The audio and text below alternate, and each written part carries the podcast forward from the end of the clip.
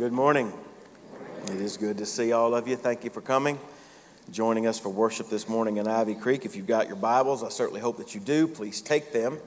Turn with me once again to the book of Genesis and to chapter 35. This morning we're going to continue our study through Genesis, and we come to a passage that actually brings us effectively to uh, the close of Moses' um, consideration and emphasis upon the life of Jacob. You'll recall that we have followed uh, Jacob since before he was even born, back when he was still in the womb of his mother, along with his brother Esau, and the two of them were tussling about and even wrestling with one another in the womb. The Bible says they actually crashed upon one another in the middle of that pregnancy, and it was a terrible, horrible pregnancy for Rebekah. But you'll recall that Esau was born first, and then Jacob was born, and he was actually grasping the heel of his brother, attempting to try to gain precedence over his brother even at birth. We learn very quickly that as we study the two of their lives, that Esau and Jacob, though they were twins, they were nothing alike. Uh, as it pertains to even how they looked. Esau was red skinned, he was hairy, he was a man of the field, he was a man who loved to hunt, he was a man driven by his passions and by his physical appetites. And Isaac, excuse me, Jacob, on the other hand, was, was more fair complected. He was smooth skinned. He was a one who liked hanging around the tents with his mother. He loved to cook. He enjoyed things, taking care of sheep, things along those lines. And so, as we note, these two brothers really could not have been any more different than they were. And as we are going to read today, we see so were their families, so were their offspring, so were the, so were the nations that came from them. And it's interesting, as I studied this passage and prepared for this sermon this morning, a sentence kept running through my head. And it, it was a sentence that says this From little things, big things grow. From little things, big things grow. I hope that will become evident to you today as we uh, make our way through this passage. And I, I thought it would be good to have you at least consider it, that sentence, before we actually read the text. You see, much of what we're going to read this morning uh, particularly in chapter 36, is not only difficult to read, it's difficult to follow.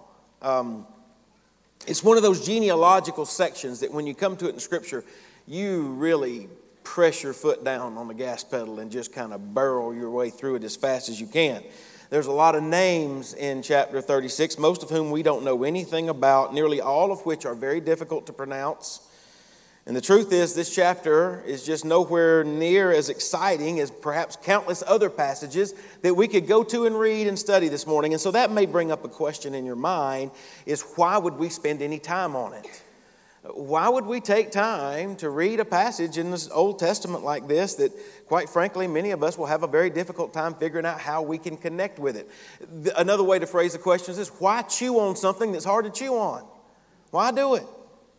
Well, Remember, from little things, big things grow. Um, often it is from small, out of the way, often ignored, skipped over passages which come the mighty oaks of God's truth that you and I need to know in order to understand the world that is around us and to understand ourselves how we should grow in our own spiritual maturity. So let's get to it this morning. That's enough time wasted. Let's begin hearing the word of God, chapter 35, beginning in verse 16. We hear these words Then they journeyed from Bethel, and when they were but a little distance to go to Ephrath, Rachel labored in childbirth, and she had hard labor. Now it came to pass when she was in hard labor that the midwife said to her, Do not fear, you will have this son also. And so it was, as her soul was departing, for she died, that she called his name Ben Oni, but his father called him Benjamin.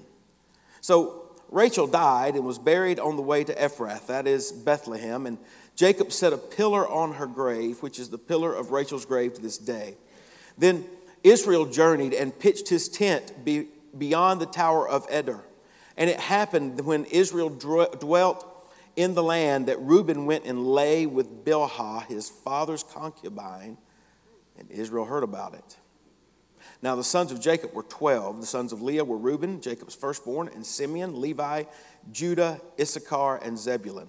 The sons of Rachel were Joseph and Benjamin. The sons of Bilhah, Rachel's maidservant, were Dan and Naphtali. And the sons of Zilpah, Leah's maidservant, were Gad and Asher. These were the sons of Jacob who were born to him in Padan Aram. Then Jacob came to his father Isaac at Mamre in Kirjath Arba, that is Hebron, where Abraham and Isaac had dwelt. Now the days of Isaac were 180 years, so Isaac breathed his last and died, and was gathered to his people, being old and full of days. And his sons Esau and Jacob buried him. Now, this is the genealogy of Esau, who is Edom. Esau took his wives from the daughters of Canaan Adah, the daughter of Elon the Hittite, Aholibamah, the daughter of Anah, the daughter of Zibeon the Hivite, and Basemath, Ishmael's daughter, sister of Nebajoth. Now, Adah bore Eliphaz to Esau, and Basemath bore Reuel, and Aholibamah bore Jeush, and Jalam, and Korah.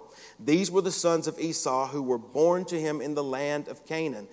Then Esau took his wives, his sons, his daughters, and all the persons of his household, his cattle, and all the animals, and all his goods which he had gained in the land of Canaan, and went to a country away from the presence of his brother Jacob.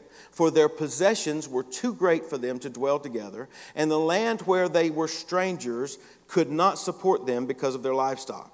So Esau dwelt in Mount Seir. Esau is Edom. And this is the genealogy of Esau, the father of the Edomites in Mount Seir. There were, these were their names of Esau's sons Eliphaz, the son of Adah, the wife of Esau, and Reuel, the son of Basemath, the wife of Esau. And the sons of Eliphaz were Teman and Omar, Zepho, Gatam, and Kenaz. Now, Timnah was the concubine of Eliphaz, Esau's son, and she bore Amalek to Eliphaz. And these were the sons of Adah, Esau's wife. These were the sons of Reuel, Nahath, Zerah, Shammah, and Mizah. These were the sons of Basemath, Esau's wife. These were the sons of Aholibamah, Esau's wife, the daughter of Anah, the daughter of Zibeon, and she bore to Esau Jeush, Jalam, and Korah. These were the chiefs of the sons of Esau. The sons of Eliphaz, the firstborn son of Esau, were Chief Timnan, Chief Omar, Chief Zepho, Chief Kenaz, Chief Korah, Chief Gatam, and Chief Amalek. These were the chiefs of Eliphaz in the land of Edom. They were the sons of Adah. These were the sons of Reuel, Esau's sons, chief Nahath, chief Zerah, chief Shammah, and chief Mizah. These were the chiefs of Reuel in the land of Edom. These were the sons of Basemath, Esau's wife. And these were the sons of Aholibamah, Esau's wife, chief Jeush, chief Jalam, chief Korah. And these were the chiefs who descended from Aholibamah, Esau's wife, the daughter of Anah. These were the sons of Esau, who is Edom, and these were their chiefs. These were the sons of Seir the Horite, who inhabited the land Lotan, Shobal, Zibeon, Anah, Dishon, Ezer, and Dishon. These were the chiefs of the Horites, the sons of Seir in the land of Edom. And the sons of Lotan were Hori and Heman. Lotan's sister was Timnah. And this was the sons of Shobal, Alvan, Manahath, Ebal, Shepho, and Onam. And these were the sons of Zibeon, both Ajah and Anah. This was the Anah who found the water in the wilderness as he pastured the donkeys in his father of his father Zibeon. These were the children of Anah, Dishon and Aholibamah, the daughter of Anah. These were the sons of Dishon, Hemdan, Eshban, Ithron, and Cheron kind of like Presley, Maggie, Chloe, and Charlie, but that's. These were the sons of Ezer, Bilhan, Zavan, and Akon, and these were the sons of Dishon, Uz, and Aron, and these were the chiefs of the Horites, Chief Lotan, Chief Shobal, Chief Zibeon, and Chief Anah, Chief Dishon, Chief Ezer, and Chief Dishon. These were the chiefs of the Horites, according to the chiefs in the land of Seir. Now, these were the kings who reigned in the land of Edom before any king reigned over the children of Israel. Bela, the son of Beor, reigned in Edom, and the name of the city was Dinhabah. And when Bela died, Jobab, the son of Zerah, and Bozrah reigned in his place. And when Jobab died, Husham the, of the land of the Temanites reigned in his place. And when Husham died, Hadad, the son of Bedad, who attacked Midian in the field of Moab, reigned in his place. And the name of his city was Avith. When Hadad died, Samlah of Masrekah reigned in his place. And when Samlah died, Saul of Rehoboth by the river reigned in his place. And when Saul died, Baal Hanan, the son of Achbor, reigned in his place. And when Baal Hanan, the son of Achbor, died, Hadar reigned in his place. And the name of his city was Pau, and his wife's name was Mehetabel, and the daughter of Matred, and the daughter of Mezahab. These were the names of the chiefs of Esau according to their families and their places by their names Chief Timnah, Chief Alva, Chief Jetheth, Chief Abaholibama, Chief Elah, Chief Penan, Chief Kenaz, Chief Tinman, Chief Mibzar, Chief Magdiel, Chief Aram. These were the chiefs of Edom according to their dwelling places in the land of their possession. And Esau was the father of the Edomites. Verse 1, chapter 37 Now Jacob dwelt in the land where his father was a stranger, in the land of Canaan. Brothers and sisters, this is the Word of God, and it is for the people of God. Let's pray together this morning. Father, we thank you for your word, and Lord, we recognize that this far removed, this many thousands of years removed, from this text, we recognize that it is difficult for us to find the connection. And it is difficult for us to realize exactly what it is that we're supposed to learn from a text just like this. But I pray this morning that you would give us eyes to see and ears to hear and wisdom from on high to understand that which we should recognize from this passage this morning. Let us not discard it and just glaze over, but Father, help us to be able to, to see it from a fresh set and a new perspective. We pray this in Christ's holy name. Amen. So I told you in advance, it's a text that is filled with many names of people that we don't know, and those names are repeated quite often throughout this text, which makes it even harder on the reader and harder on the listener, I am sure. The question is, what do we do with all of this that Moses has written down in this passage? How how should we digest it? Well, I think the best way to understand all that I have just read for us to consider this morning is, is to do it from a few different angles, to do it from different perspectives. In fact, that's why I've entitled today's sermon Perspectives on Two Kingdoms. And the first perspective that I believe will, will help us understand the purpose of this passage is the first one that I've listed for you there on your outline. You'll notice it here. It is the historical perspective, the historical perspective. Remember, Moses is the author of Genesis, and he wrote all of this down, as well as the rest of the Pentateuch, while he led the children of Israel during those 40 wandering years after Israel had been set free from their Egyptian slavery. And as they wandered out in the desert, he wrote what he did for their benefit. He wrote what he did for their encouragement, to show them where they came from, to show them where they were going. Now, earlier in chapter 35, which I didn't read this morning, we, we looked at it last week. Moses had already reiterated how God had reminded Jacob that he would no longer be known as Jacob. You remember, he changed his name. He says, You will be known as Israel. And then later in verses 11 and 12, he tells Jacob this He says, You will be a nation, and a company of nations shall proceed from you, and kings shall come from your body. The land which I gave to Abraham and to Isaac I give to you, and to your descendants after you I give this land. So these wandering Israelites that are out in the desert, these Israelites, they whose name they bear from Israel, Jacob, whose name had been changed, they know that this is the one that they connect to. Not only that, but when, as we read this morning, when Moses gives the list of the 12 sons of Jacob. And he lists them all by name in verses 23 through 26 sons who would ultimately become the heads of the tribes of Israel. Then these wandering Israelites could connect themselves to the promise that God had given to Abraham through these sons, and then ultimately through Israel, and then through Isaac, and then through back to Abraham. These are the historical perspective that Moses was drilling into these nomadic wanderers in the desert. But I want you to know that Moses' historical perspective is not limited to the Israelites. There's a key concept that repeats itself again and again and again in, in chapter 36. I tried to emphasize it when I was reading it. The chapter begins this way Now, this is the genealogy of Esau, who is Edom. And then later in verses 8 and 9, you see it again. So Esau dwelt in Mount Seir. Esau is Edom. And then the very next verse, it says, And this is the genealogy of Esau, the father of the Edomites.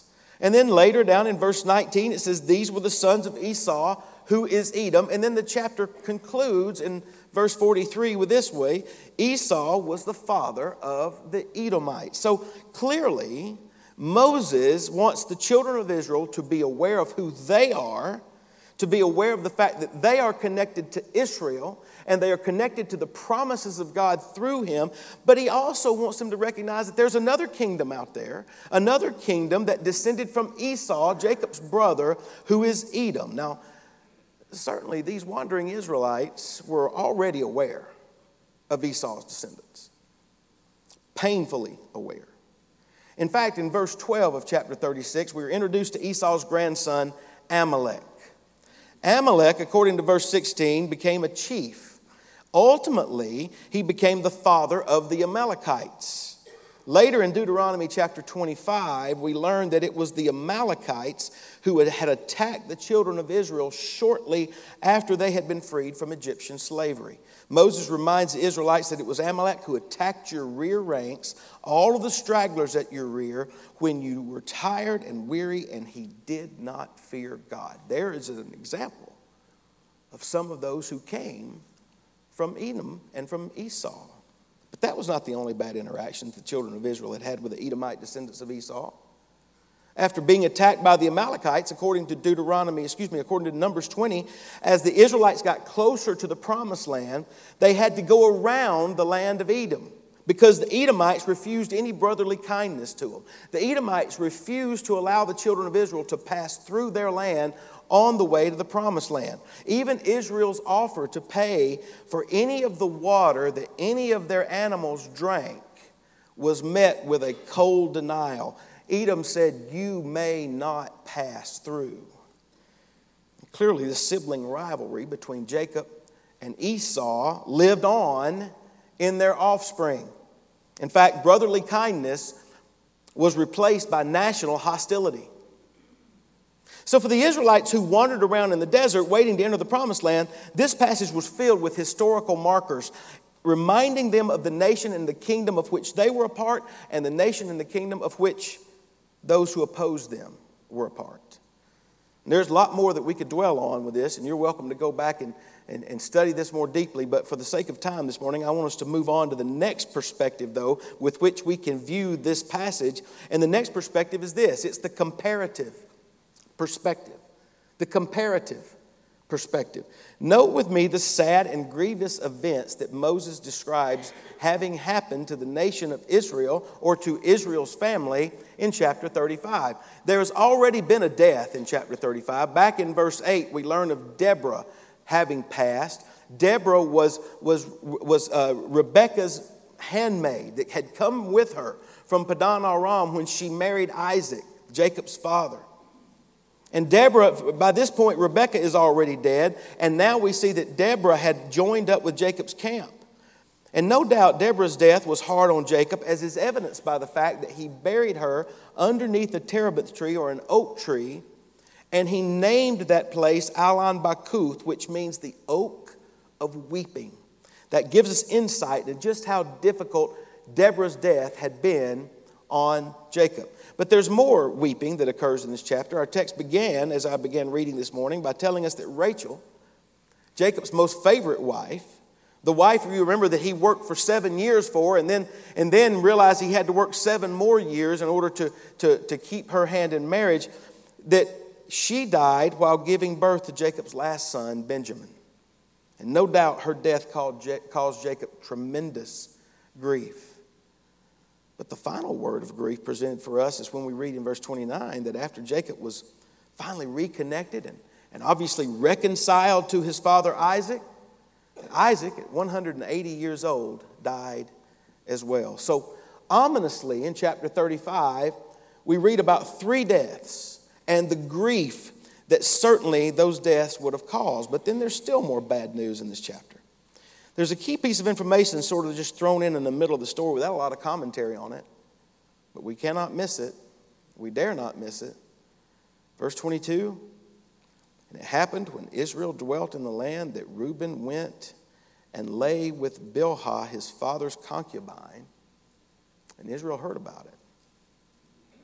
This is an admittedly strange and repulsive, honestly, piece of information, and we might want to know why would Reuben do such a vile thing? Was it just to satisfy his physical lusts and desires? I don't think so. I believe that Reuben was motivated more by politics than he was by lust. Remember, Reuben was Jacob's oldest son, and his mother was Leah. You learn that just down in the very next verse. And also remember that by doing what he did, by defiling Bilhah the way he did, who had been Rachel's handmaid, that had been Leah's sister's handmaid, then doing what he did, Reuben made certain that when Rachel died, Bilhah could never supplant his mother Leah as the chief wife of Jacob. This was a political move on his part. He was devaluing, he was effectively ruining Bilhah from ever ascending to a greater position as one of his father's wives. Furthermore, according to known ancient Near Eastern cultural forms, by taking his father's concubine, Reuben was attempting to seize Jacob's authority and leadership of the family. And in that case, and he was really trying to lay claim to the kingdom that had been promised to Jacob. And in fact, you can go see this happen again and again and again throughout the Old Testament. Even with David's sons and with Saul's sons, these same kind of things happen. Now, here's what I want you to consider for just a moment God has renamed Jacob to Israel. And he has told them that he would be a nation and that he would be a company of nations and that kings would come from him and that he would inherit this land that had been promised by Abraham. Grand and wonderful promises given to him. But at the end of chapter 35, what we see is that Israel finds himself in Hebron having had to say goodbye to some of the people that were closest to him, and he is devastated, weeping because of their deaths. Not only that, but his firstborn son has done vile things that could be, be described as nothing less than disrespect and dishonorable to his father. That's, that's the way this kingdom looks. Now let's compare that to what we read about Esau and his kingdom in chapter 36. Moses is clear to alert us to the fact that from Esau had come many, many, many descendants. So much so that chiefs had to be established over them, over the various ones. And then kings had to be established over those chiefs in order to rule the people. So we see that this kingdom that's established under Esau is marked by great power, but it's also marked by great strength. Verse 20 of chapter 36 is an interesting verse because it begins a segmented genealogical section that follows the lines of the sons of Seir the Horite who inhabited the land. Now, this is probably where a lot of us checked out when we got to right around verse 20, because we're going, what in the world are we reading about right here? Here's what I want you to know. What we understand is that Esau came and took the land from the Horites who lived in Seir. As a matter of fact, according to Deuteronomy chapter 2, Esau drove out the Horites. These were the aboriginal inhabitants of Seir who lived there before Esau ever arrived. And so, by his strength, he drove them out of the land, and then he married those daughters of the, the those who the Horites to his sons in order to increase his political power. what that tells us is that Esau had become a powerhouse of a man. He had great power and, and all kinds of influence in that region, and his, the strength of his clan was so great that he could drive out a people group. That's what we need to understand. Esau was powerful, Esau was strong. He was also wealthy. As a matter of fact, he had much possessions. That's why he went to Seir to begin with. Did you pick up on the fact that he and all of his possessions couldn't remain in the land with what Jacob also had? So he took everything he had and left to go and settle in the land of Seir. And certainly, once he got there, he and his offspring leveraged, leveraged their power and their strength to gain even more once they got in the land. Now, if you look at those two understandings, and you look at chapter 35 and what's become of Jacob, and then you look at chapter 36 and what's become of Esau, and you begin to make a comparison between those two, when you look at that, which one appears stronger? Which kingdom appears more attractive? The kingdom head up by Jacob, who is Israel, I mean, comparatively speaking, it's small. Moses doesn't talk about the explosion of growth and the, and the proliferation of his, of his offspring the way he does about Esau. And it's marked by death and mourning and incest and the struggle for power. And as verse 30, as, as chapter 37, verse 1 makes clear, all of them in the land of Canaan were still strangers. They didn't own a thing. Edom, on the other hand, Edom was strong. Edom was powerful. It was expanding, it was wealthy, it was subduing all that was around it. In fact, we consider what God said to Jacob back in chapter 35, verse 11. He, he told Jacob, Be fruitful and multiply. A nation and a company of nations shall proceed from you, and kings shall come from your body. Well, it, it really appears, based upon what we've read this morning, that it was Esau who was actually fulfilling that promise and, and that command more so than Jacob was. In fact, verse 31 of chapter 36 says, There were kings who reigned in the land of Edom before any king ruled and reigned over the children of Israel. So, again, comparatively speaking, which of these two kingdoms appears stronger? Which one is more attractive? Before you answer that question, though, there's still one more perspective we ought to consider. We've looked at the historical perspective. And we've also just considered the comparative perspective. But before we make a determination as to which kingdom was the preferable one, let's look at the third perspective. It's faith's perspective. Faith's perspective. Let me point out to you that both the historical and the comparative perspectives lean on what can be seen and what can be measured. Both of them look at things from the outside. Faith's perspective, however, looks past what is purely visible on the surface and it evaluates things from God's perspective. Let me illustrate what I mean. Based upon what we have previously studied in Genesis before we got to the text that we're at today, we know that, we know that before Jacob and Esau were born, and they were still wrestling with one another in their mother's womb, you remember that the Lord appeared to their mother, Rebekah, and he he made this announcement. He said in chapter 25, verse 23, he says, Two nations are in your womb, two peoples shall be separated from your body. One people shall be stronger than the other, and the older shall serve the younger. Now, we've already established Esau was born first.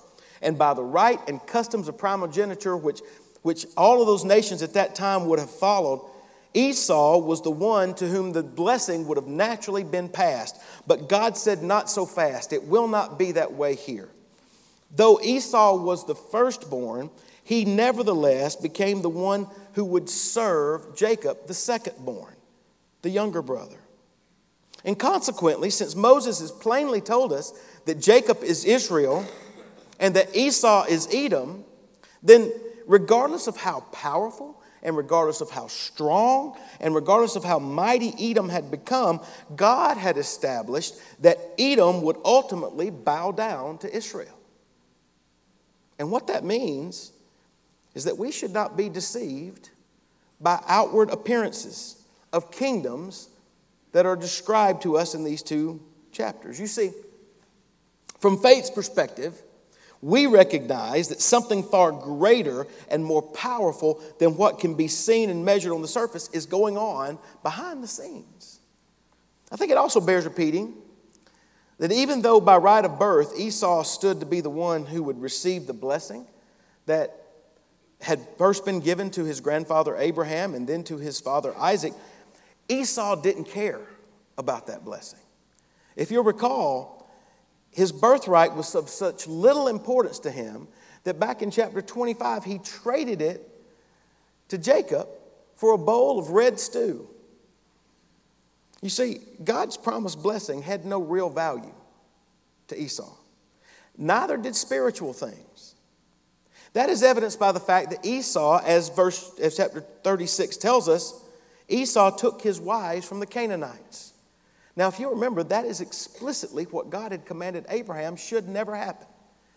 That is why Abraham sent his servant back to Padan Aram to find a wife for his son Isaac and brought that wife back. It is also why Jacob went to Padan Aram to find a wife for himself because God had commanded, You will not take wives from among the Canaanites who were this, these, these people who worshiped other gods and, and were proliferate in their idolatry. Esau, however, obviously did not care about that which shows that he really didn't care about God. Furthermore, Esau didn't care about the promised land. Not only do we read in verses 1 through 5 of chapter 36 that he took Canaanite wives, but then in verses 6 through 8, we read that he took those wives and his family and all of his possessions and he left the promised land. He moved away from the land that God had said, this will be the land in which my people come and the land in which it will be established that I will be worshiped. So, if we look past what is on the surface, we realize that what we are dealing with in these two chapters really are more than just two earthly kingdoms. On the one hand, with Israel, we have a kingdom established by God made up of those who would be his children, people to whom he had promised to be their God people with whom he had established his covenant, people he had promised to bless, a kingdom whose, whose uh, the people of which would, which would outnumber the sand on the seashore and the stars in the sky. God had promised to give them a land which, in which they would dwell. He had promised to drive out their enemies from before them. He had said, Those who bless you will be blessed, those who curse you will be cursed. And furthermore, he had promised that through that kingdom, through that nation, all the nations of the earth would be blessed. This is the kingdom of Israel that God had promised. On the other hand, you have Edom, a godless kingdom, a kingdom permeated by the worship of idols, a kingdom with no regard for God or his laws, a kingdom that did not care about his promises, a kingdom built purely on power and strength and wealth, a kingdom built on things that can only be seen and measured with the physical eye. Now, here in the 21st century, if we're honest, doesn't this kingdom of Edom sound a lot like the kingdom of the world that surrounds us? And furthermore, just like what we have read in this passage, if we look at the headlines and look at things from a historical perspective, if we listen to the news reports and we observe what is happening around us and continues to happen, doesn't it appear that the modern day Edom is winning? The godless, self serving, power driven, wealth seeking kingdom of this world appears to be coming out on top.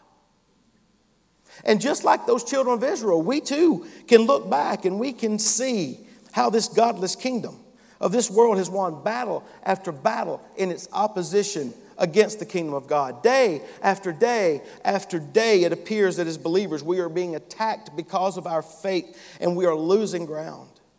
All the while, those who thumb their nose at God and His rule appear to be growing and appear to be strengthening.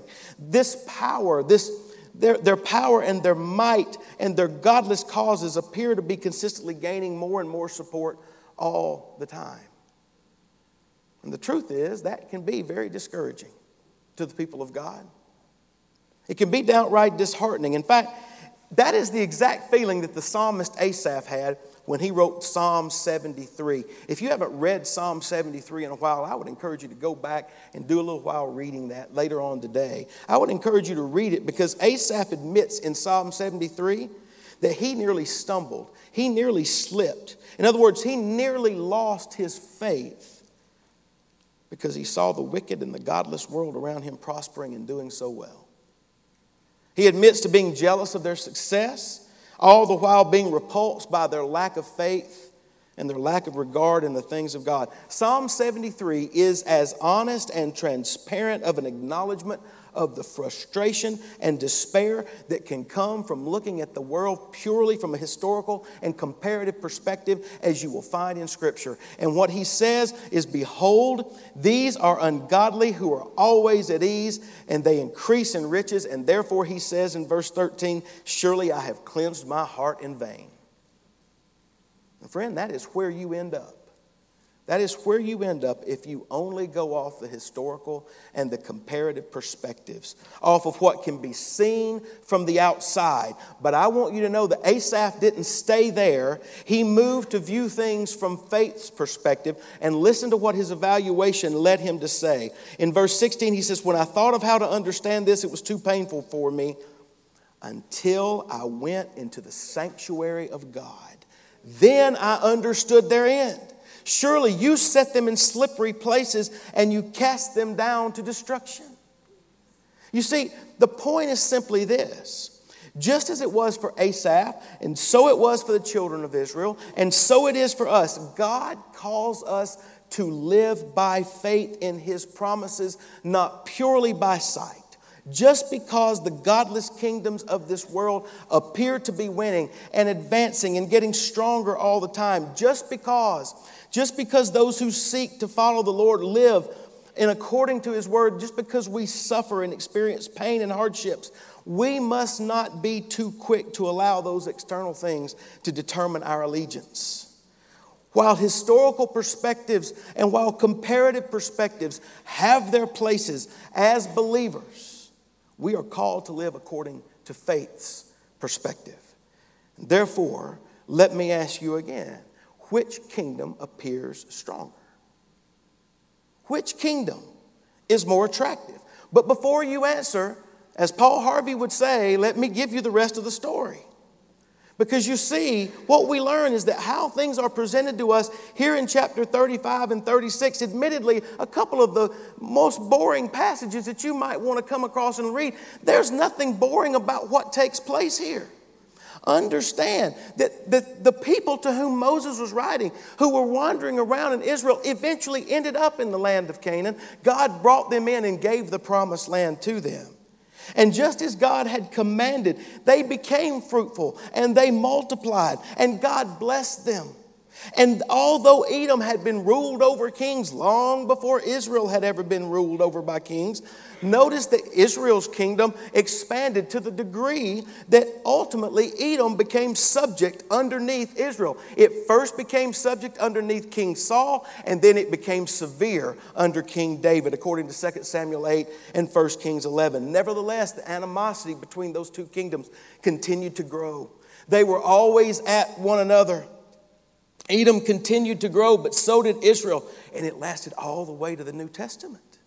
As a matter of fact, you'll remember that when Israel found itself under the rule of the Roman Empire in the New Testament, there was an appointed ruler over Israel.